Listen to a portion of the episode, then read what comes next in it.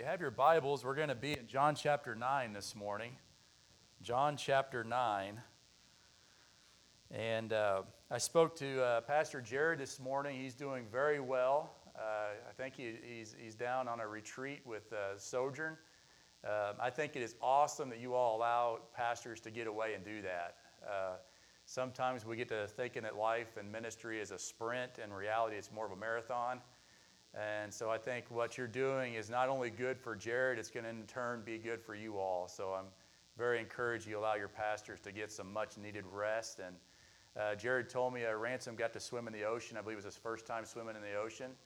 And uh, you all allowed him to do that. So uh, uh he's doing very well. And then on, on a personal note, I'm just glad to be here. I'm glad to open up the Word of God. And uh, my mouth's been watering all week in, in John chapter 9. There's just so much in there. Uh, it's like a treasure chest full of stuff, but we're going to try to go over that. Jared asked me to preach John chapter 9 today, so I'm going to try to honor him and do that. So, um, if you would please rise out of reverence for the reading of God's word. And I'm not going to read the entire chapter, I'm going to read the first three, cha- three verses, the first three chapters. uh, like I said, it's been a while since I preached, so we're going to go three chapters. All right. As he passed by, he saw a man blind from birth. And his disciples asked him, Rabbi, who sinned, this man or his parents, that he was born blind? And Jesus answered, It was not that this man sinned or his parents, but that the works of God might be displayed in him. Let's pray again. Uh, Holy Spirit, we just pray you would come and minister to our hearts today. Help us to believe, help our unbelief. Increase our faith, increase our knowledge, Father. For knowledge of the Holy One is insight. We pray it in Jesus' name. Amen. You all may be seated again. It was the fall of 2002. I was in a humanities class down at Murray, and we were going through um, Plato's Allegory of the Cave. How many of you all have read, by any chance, Plato's Allegory of the Cave? There, yep, good stuff. Three people in here, four of us if you get a chance, uh, you could probably find some kind of a Cliff Notes version on Google or something like that. But, and I don't remember a lot of it, but I remember the gist of it was you've got this group of people down in a lower recess of a cave, and they've been chained to this wall.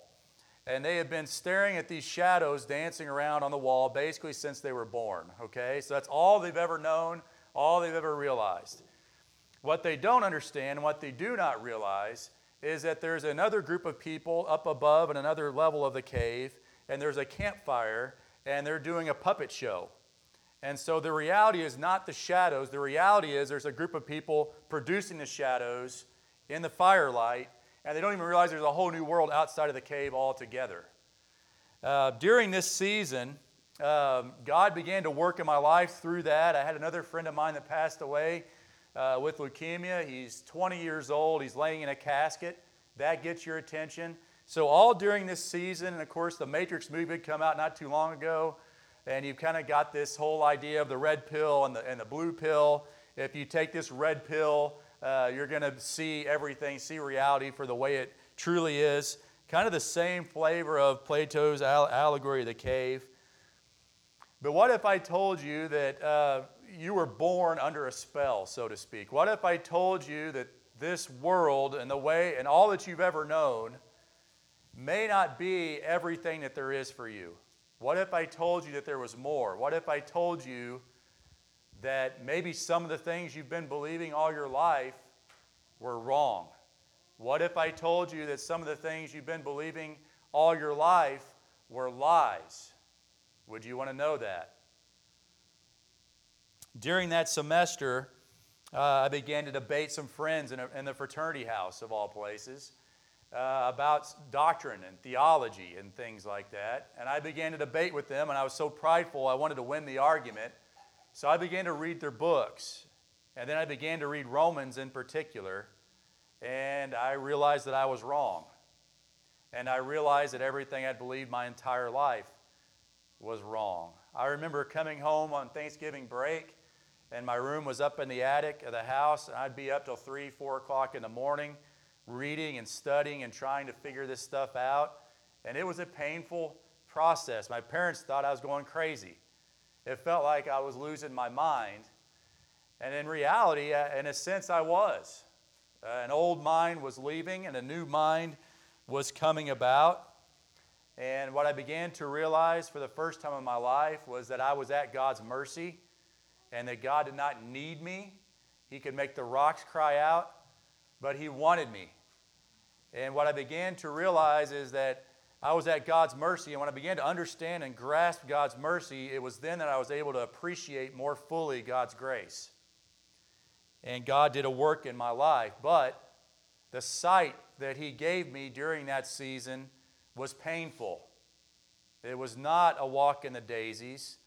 It was a painful, something you've been believing all your life is not really certain. It's shaky ground, it's sand. And then, oh, here, here's the rock. Here's where you want to build your house. So when he goes from taking you to sand and when he disintegrates paradigms and disintegrates thought processes and disintegrates an old mind and replaces it with a new mind, that's painful. It's not comfortable, but it's good. Paul, actually, let's go with Saul, the Pharisee of Pharisees, memorized most of the Old Testament. Knew he was the, the, the, the highest educated Pharisee in the land, knew his stuff, knew the scriptures back and forth. And then on the Damascus Road, what happened? He was blinded the scales came off. He could not eat for days. It messed him up. But just imagine having all this knowledge, almost like fuel for a fire, almost like a, like a, like a dynamite, and then God lit the fuse. And, like, oh, this is what it all meant. This is what it was all pointing toward. It was earth shattering. Jesus is the reality. All the rest of these are just shadows, but He's a substance. He's the reality of all this. He could not eat for days. Job, painful. But in the end, my eyes have seen the Lord. Now I see. I just heard with my ear, but now my eyes have seen the Lord. It was painful. And here in our text today, we have a man born in physical and in utter spiritual blindness born in utter sin, the scriptures say here in our passage today. So, what is Jesus doing? He's doing the same thing he's been doing throughout his ministry. He is healing and exercising one powerful miracle after another, one after another, one physical healing after another. Why? It's not just to demonstrate his power, it's also to illustrate something spiritual to us. He is illustrating, he's using physical healings to illustrate for us deep spiritual realities. Did the same thing at the pool of Bethesda. Lame beggar. Pharisees hated it. Pharisees hate what's going on now. Jesus heals blind people, deaf people, mute people, hemorrhaging women, paralytics. He raises Lazarus from the dead by his word. Why? All those are to demonstrate his power, absolutely, but they also illustrate something deeply spiritual. The point of our passage today is simply this, and profoundly this. Just as this man is utterly blind physically, so are we born into utter blindness spiritually. As blind as this man was physically, we are blind in such a way spiritually. The Old Testament, it's not new. And the scriptures throughout the Old Testament, the Old Testament prophets describe the heart of Israel and the nations like a desert without streams, a desert without water, dry and dead vineyards, a barren womb, a heart of stone. And that's what Jesus lays out to the man and that's what Jesus lays out to the Pharisees who have all of this knowledge but yet remain blinded spiritually. And now you have a blind, these paradoxes, right? Blessed are the poor in spirit, for they shall inherit the kingdom. The kingdom of God is theirs. Blessed are those who mourn, for they shall be comforted. Blessed are those who hunger and thirst for righteousness, for they shall be filled, they shall be satisfied. These um, paradoxes. So here you have a poor in spirit beggar, now wealthy beyond measure. The rich have become poor. Nicodemus, you must be born again. You're this great scholar, but you remain poor spiritually. So, can you imagine, though, the physical, just the sensory overload that took place for this man? Can you imagine being blind your entire life? Then you see light. Can you imagine your eyes watering in the sunlight? All the colors, the explosion going on inside your head and inside your heart. There was a YouTube video that came out not too long ago of, of a man who was born colorblind. Anybody see that video by any chance? They had this new technology, these new lenses, glasses that he could put on and it was his birthday. So his wife saved and saved and got these glasses for her husband to try. He unwraps them. He's out on his front porch and he puts on those glasses.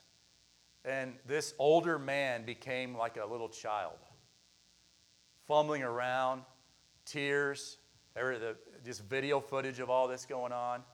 Can you imagine what that would be like?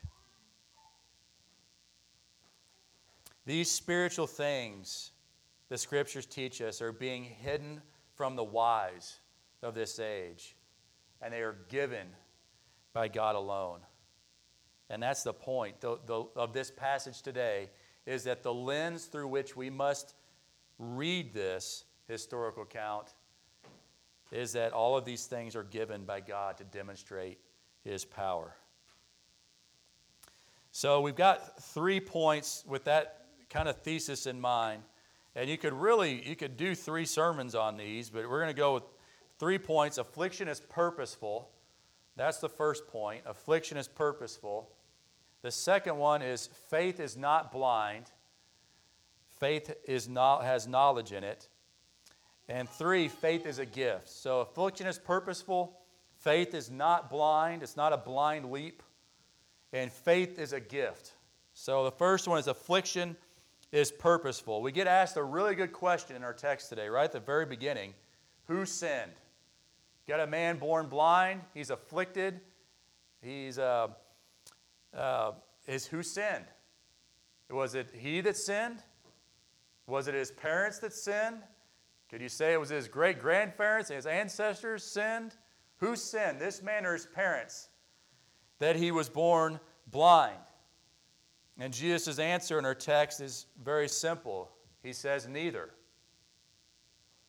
Neither. Job, did he sin? Is that what brought about his suffering? Of course not. Job was a righteous man.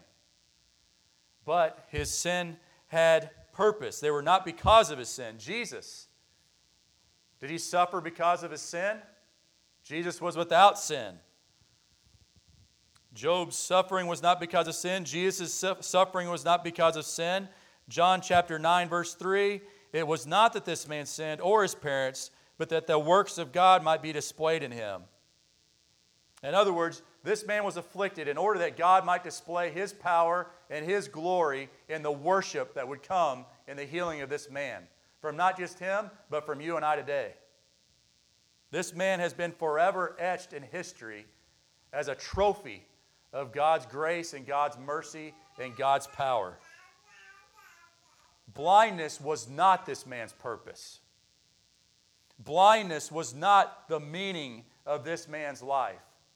Suffering was not the purpose of this man's life. Suffering was not the end. The affliction was designed for a purpose with a greater end in mind.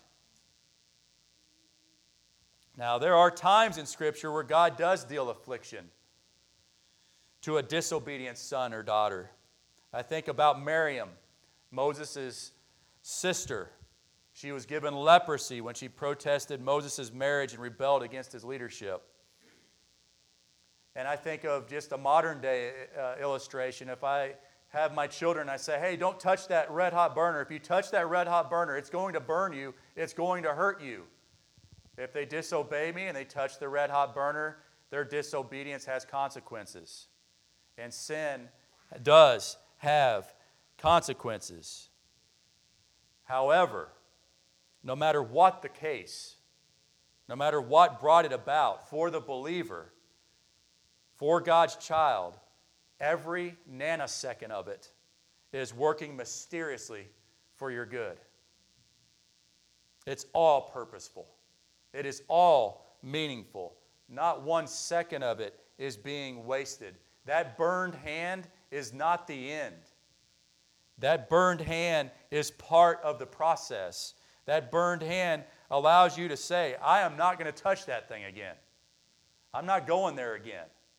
And in the midst of all that pain, there is something that is brought to memory. Daddy said not to touch that. Daddy knew what was best for me all along. Daddy does love me. Daddy does know what's best for me. I need to listen to my daddy. And, it, and it's taught poetically down in the recesses of the soul, in the midst of that pain, in the midst of that darkness, in the midst of that uncertainty, in the midst of that fog. God teaches us great and unsearchable things that we do not yet know. You can't write a mathematical formula about it. You might be able to write a poem about it. But God writes those things on your heart in the midst of the pain and in the midst of the affliction. Romans 8:28 is true. For those who love God, all things. The Greek word for all is panta. Guess what it means? It means all. All things work to the good of those who are called according to his purpose. For from him and through him and to him are all things, including your pain, including your suffering, including your affliction. So, affliction is purposeful, and in the end, it will lead to the displaying of God's glory and your joy. Secondly, faith is not blind. Faith is not blind. John chapter 9, 35 to 38. Jesus heard that they had cast him out, and having found him, he said, Do you believe in the Son of Man? He answered, And who is he, sir, that I may believe in him? Jesus said to him, You have seen him, and it is he who is speaking to you. He said, Lord, I believe. And he worshiped him. What's going on? He's been, this man's been healed. Jesus sent him away, so he's yet to see him, right? He goes to the pool, washes off the crust, and then he sees for the first time. But he is yet to find Jesus. So this is an, an inquiry, an investigative inquiry that this man is making. He's looking for knowledge of who it was, this Holy One, that healed him. Who is this Son of Man? Peter, he walks on the water, right? Does he just take a blind leap off the edge of the boat? Ugh, I hope there in, into your hands I commit my spirit. Just, I'm just going to flop, do whatever. No. Peter knows who he's walking to, does he not? He understands who he's walking to. Now, fast forward to post resurrection Jesus. He's on the beach, disciples are out fishing. The disciples, there is a judgment and there is a recognition that this is Jesus on the shore. They recognize him cognitively, goes down into their hearts. What does Peter's response? He throws himself into the sea fully clothed and swims in to get to him as quickly as possible because he understands that that is Jesus. He knows him. There is knowledge involved with this faith. There is evaluation involved in this faith. And Jesus says, The sheep will know my voice.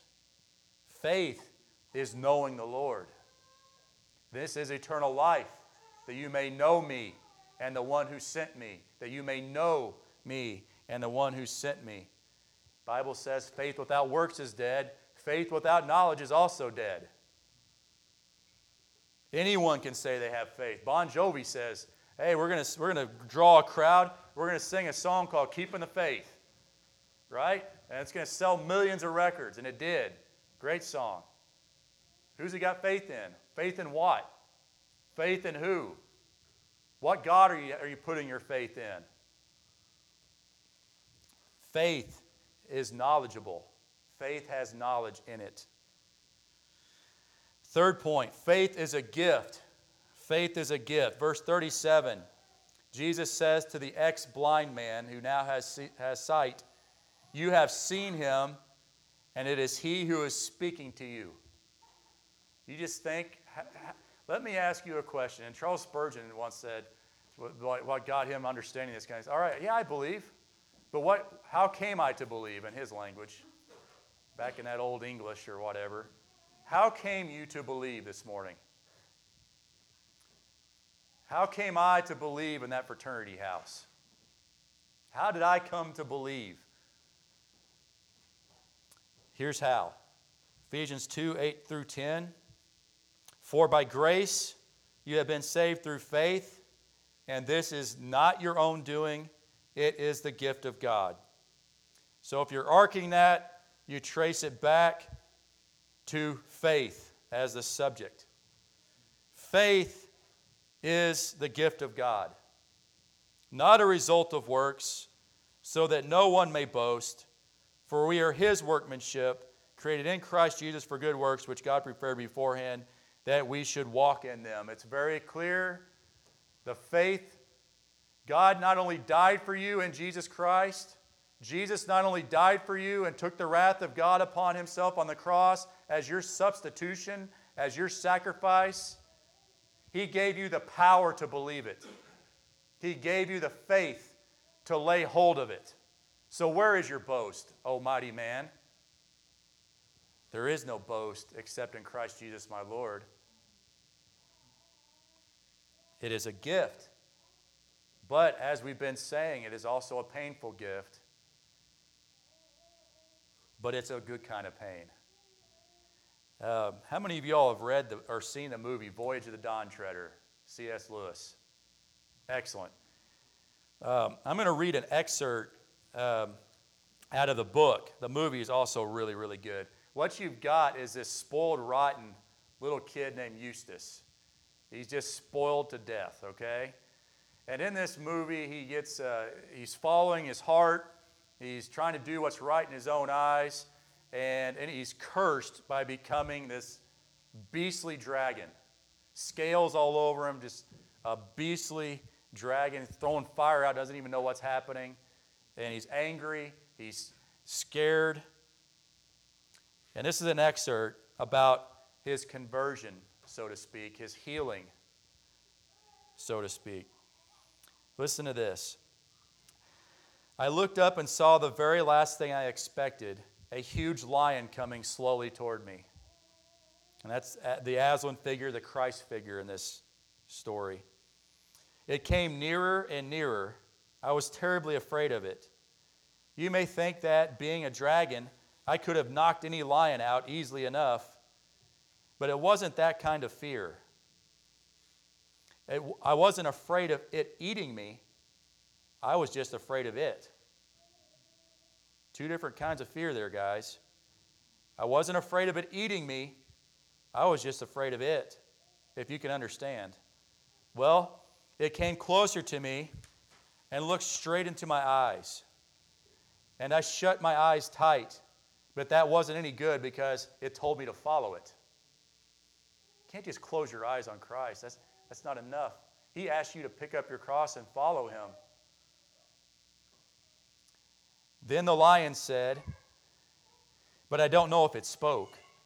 You will have to let me undress you. I was afraid of his claws, I can tell you, but I was pretty nearly desperate now. So I just lay flat down on my back and let him do it. The very first tear he made was so deep that I thought it had gone right into my heart. And when he began pulling the skin off, it hurt worse than anything I've ever felt. The only thing that made me able to bear it was just the pleasure of feeling the stuff peel off. You know, if you've ever picked a scab off a sore place, it hurts. He says it hurts like a billy. I don't know what that means. I guess it hurts bad. Oh, but it is, it is such fun to see it coming away.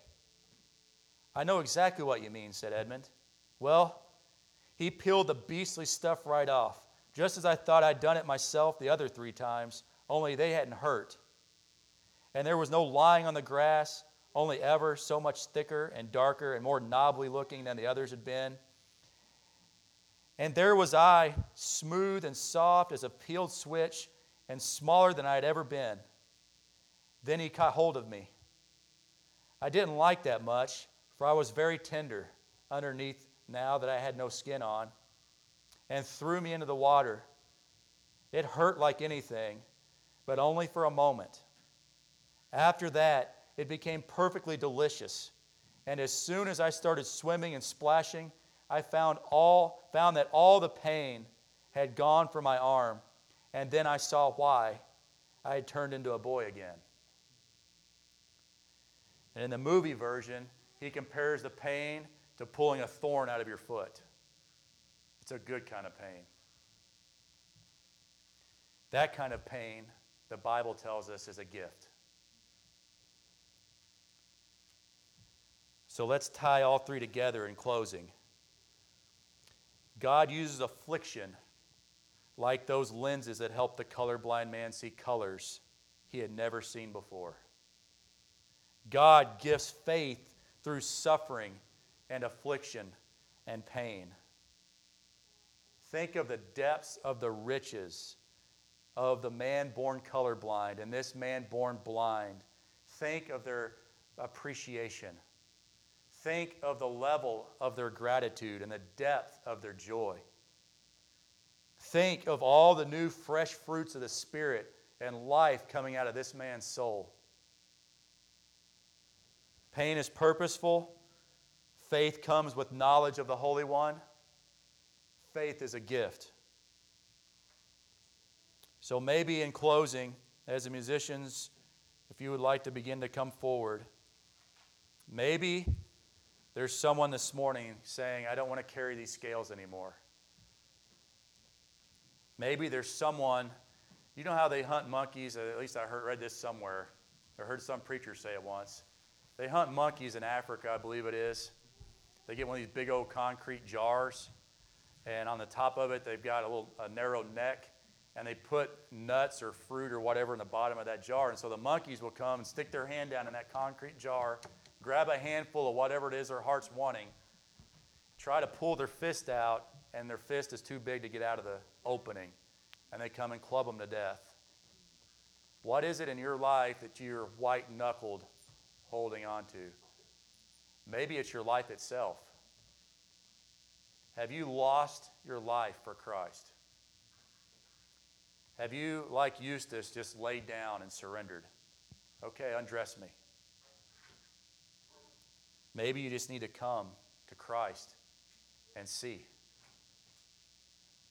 And then another question is if that's you, what on earth is possibly holding you back?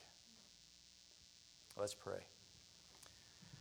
Father, I thank you for you. You are the fountain of healing and joy. Father, I pray that you would humble all of us and take our eyes off of ourselves and our feeble little grips on our lives. I pray that you would help us to lose sight of ourselves and gain a deeper sight and insight of you. For knowledge of the Holy One is insight. Fear of the Lord is the beginning of wisdom. Meaning, Father, there is no wisdom and there is no insight apart from you. I just pray that you would come and minister to us and increase our faith for your glory and for your great name's sake. Amen.